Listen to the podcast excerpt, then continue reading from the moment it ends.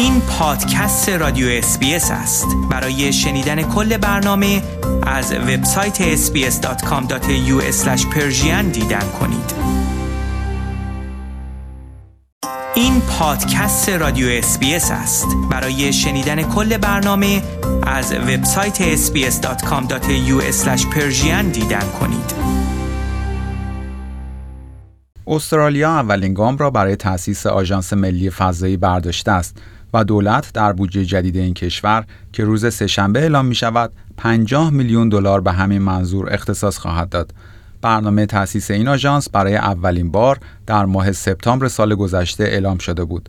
این اقدام در حالی انجام می شود که به نظر می رسد استرالیا خیلی دیر به فکر ورود به قلمرو فضا افتاده است چون اکثر کشورهای پیشرفته قبلا نوعی آژانس فضایی تأسیس کردند اما برخی کارشناسان می‌گویند این لزوما چیز بدی نیست و استرالیا می تواند از این تأخیر به عنوان یک فرصت استفاده کند.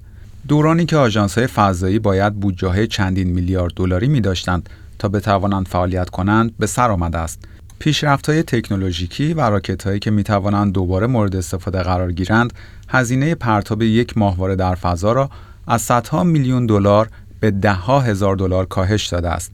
به گزارش پایگاه اینترنتی news.com.au اندرو دمستر رئیس مرکز تحقیقات مهندسی فضایی استرالیا در دانشگاه نیو ساوت ولز می‌گوید استرالیا می تواند آژانس فضایی خود را بر اساس واقعیات عصر جدید فضا طراحی و احداث کند وی می‌گوید اکنون ماهواره های کوچکی در دسترس است که با قیمت ارزان به فضا ارسال می شوند. طراحی یک آژانس فضایی در سال 2018 به این معنی است که می توان از این تکنولوژی های جدید استفاده کرد. از آژانس ملی فضایی استرالیا انتظار نمی رود تا حداقل در آینده نزدیک فعالیت‌هایی در ابعاد فعالیت‌های ناسا داشته باشد و برای مثال کاوشگر به فضا بفرستد اما می‌تواند شرایط اقلیمی سرزمین پهناور استرالیا را تحت نظارت دقیقتر داشته باشد آقای دمستر می‌گوید برای مثال نظارت ماهواره می توانست کم شدن آب در حوزه آبی ماری دارلینگ در جنوب شرقی استرالیا را تشخیص دهد. و اما خبری دیگر اپراتورهای تلفن همراه و شرکت‌های ارتباطاتی استرالیا رقابتی جدید را برای عرضه اینترنت نامحدود تلفن همراه به مشتریان خود آغاز کردند. این نقطه عطفی در بازار خدمات تلفن همراه استرالیا محسوب می شود و می تواند باعث صرف جویی مشتریان شود. دو اپراتور بزرگ استرالیا روز سهشنبه هفته گذشته اعلام کردند عرضه اینترنت نامحدود به مشتریان را شروع خواهند کرد. شرکت ودافون روز سهشنبه چند بسته اینترنت نامحدود را برای تلفن همراه عرضه و اعلام کرد این بسته ها از روز چهارشنبه قابل استفاده خواهند بود. شرکت تلسرا نیز درست در همان روز اقدام مشابهی انجام داد تا از شرکت رقیب عقب نمانند اینترنت نامحدود شرکت تلسرا یک روز دیرتر از شرکت ودافون و در روز پنجشنبه هفته پیش عرضه شد. شروع عرضه اینترنت نامحدود تلفن همراه در استرالیا خبری خوب برای مشترکان استرالیایی است که خواهند توانست بدون نگرانی از تمام شدن حجم اینترنت و یا شوکه شدن توسط قبض تلفن همراه هر چقدر می‌خواهند و در هر ساعتی از شبانه روز از اینترنت استفاده کنند. اما نکته که وجود دارد این است که پس از مصرف حجم خاصی از اینترنت در طول ماه سرعت و کیفیت اینترنت ارائه شده توسط این شرکت ها افت خواهد کرد و برای مثال فایل های ویدیویی با کیفیت پایینتری نمایش داده خواهد شد در بسته تلسترا 40 گیگابایت اول ماه با حد اکثر سرعت عرضه خواهد شد و پس از آن سرعت به 1.5 مگابایت در ثانیه کاهش پیدا می کند. قیمت این بسته تلسترا 69 دلار در ماه و برای حداقل یک دوره 12 ماه است. یعنی مشتریان باید حداقل 828 دلار بپردازند. ودافون که در مقایسه با تلسترا شرکتی کوچکتر است نیز پس از اینکه مشتریانش حجم مشخصی از اینترنت را مصرف کنند برای آنها سقف سرعت تعیین خواهد کرد این شرکت سه بسته 60, 80 و 100 دلاری برای میزان مصرف 40 گیگابایت، 70 گیگابایت و 120 گیگابایت با حداکثر سرعت عرضه کرده است. در صورت پایان حجم‌های مشخص شده، سرعت اینترنت این شرکت نیز به 1.5 مگابایت در ثانیه کاهش خواهد یافت. به این شکل که از همان ابتدای شروع بسته نامحدود هنگام دانلود موسیقی و ویدیو و یا تامین اینترنت برای ابزارهای دیگر از طریق تلفن همراه حد اکثر سرعت 1.5 مگابایت در ثانیه است. به نظر می رسد در حال حاضر این سه شرکت هر یک به نوعی در حال ارائه اینترنت نامحدود هستند ولی اینترنت نامحدود را با سرعت نامحدود عرضه نمی کنند.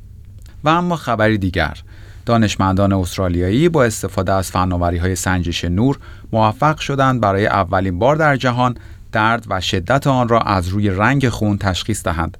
گروهی از دانشمندان استرالیایی نوعی آزمایش خون ابدا کردند که به پزشکان کمک می کند از روی رنگ خون درد مزمن و حد شدت آن را در نوزادان و یا افرادی مشخص کنند که دچار بیماری های مغزی هستند و نمی توانند با تیم درمانی ارتباط برقرار کنند و توضیح دهند دچار درد هستند. این آزمایش خون جدید می تواند انقلابی در زمینه درمان درد ایجاد کند چرا که تشخیص شدت درد در بیمارانی که نمی توانند صحبت کنند همواره چالشی بزرگ برای پزشکان بوده است. دانشمندان متوجه شدند هنگام درد رنگ نشانگرهای زیستی و یا بیومارکرهای خون تغییر می کند و با توجه به ارزیابی دقیق این رنگ می توان دردهای مزمن و حتی شدت آنها را تشخیص داد.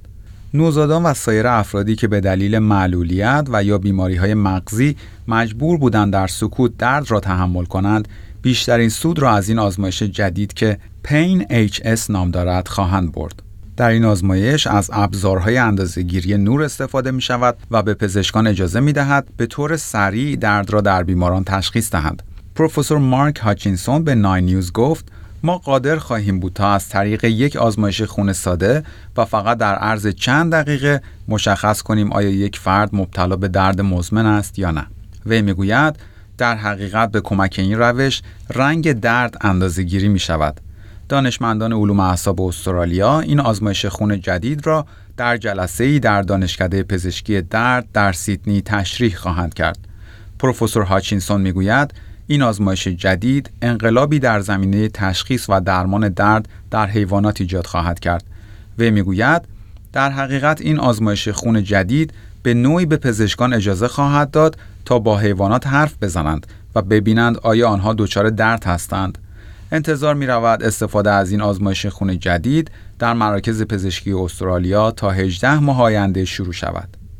و اما خبر پایانی برنامه این هفته خورش تکنولوژی فیسبوک قابلیتی جدید را به طور آزمایشی در اختیار بعضی از کارکنانش در استرالیا و نیوزیلند قرار داده است که به آنها اجازه می دهد به نظرات مطرح شده زیر پست ها رأی بالا یا پایین دهند و از این طریق جایگاه نمایش نظرات یا کامنت ها را مشخص کنند. یک سخنگوی فیسبوک اعلام کرده است این قابلیت هنوز در مراحل اولیه آزمایش است و تصمیمی برای عرضه آن به تمام کاربران فیسبوک در سراسر جهان که بیش از دو میلیارد نفر هستند گرفته نشده است. به گزارش گاردین وی گفته است تصمیم نهایی پس از بررسی نظرات افرادی گرفته خواهد شد که به طور آزمایشی از این قابلیت استفاده کردند. وی گفت فیسبوک محلی برای آزادی بیان است ولی ما معتقدیم باید راهی باشد تا مردم بتوانند به ما و سایرین بگویند کدام نظرات متفکرانه تر و مفیدتر هستند به همین دلیل ما قابلیت دادن رأی منفی و مثبت به نظرات مربوط به های صفحات عمومی بزرگ را شروع کردیم وی می‌گوید این قابلیت جدید به مردم اجازه می دهد تا نظرات متفکرانه و جالب را به بالای ستون بحث منتقل کنند و نظراتی که صرفا شامل حمله و ناسزا می باشند را به پایین این ستون بفرستند. این قابلیت تأثیری روی نیوزفید شخصی افراد و تعامل با دوستانشان نخواهد داشت. فیسبوک اعلام نکرده است این مرحله آزمایشی چه مدت طول خواهد کشید و چند نفر به این قابلیت آزمایشی دسترسی خواهند داشت. فقط برخی از کاربران فیسبوک در استرالیا و نیوزیلند اعلام کردند که متوجه این قابلیت جدید در حساب فیسبوکشان شدند. وقتی کاربرانی که به این قابلیت جدید دسترسی دارند روی نظرات مربوط به پست های یک صفحه عمومی می روند، پنجره باز می شود که در آن نوشته شده است کامنت های بد را متوقف کنید. اگر یک کامنت نیت بد دارد و یا غیر محترمانه است، روی فلش رو به پایین کلیک کنید. همچنین در پنجره دیگر از کاربران خواسته شده است تا نظرات مفید و متفکرانه را به سمت بالای ستون بحث و نظرات منتقل کنند. طبق گزارش گاردین، فیسبوک در ماه فوریه در اقدامی مشابه قابلیت رأی دادن به نظرات را روی شمار اندکی از کاربرانش در آمریکا آزمایش کرده بود.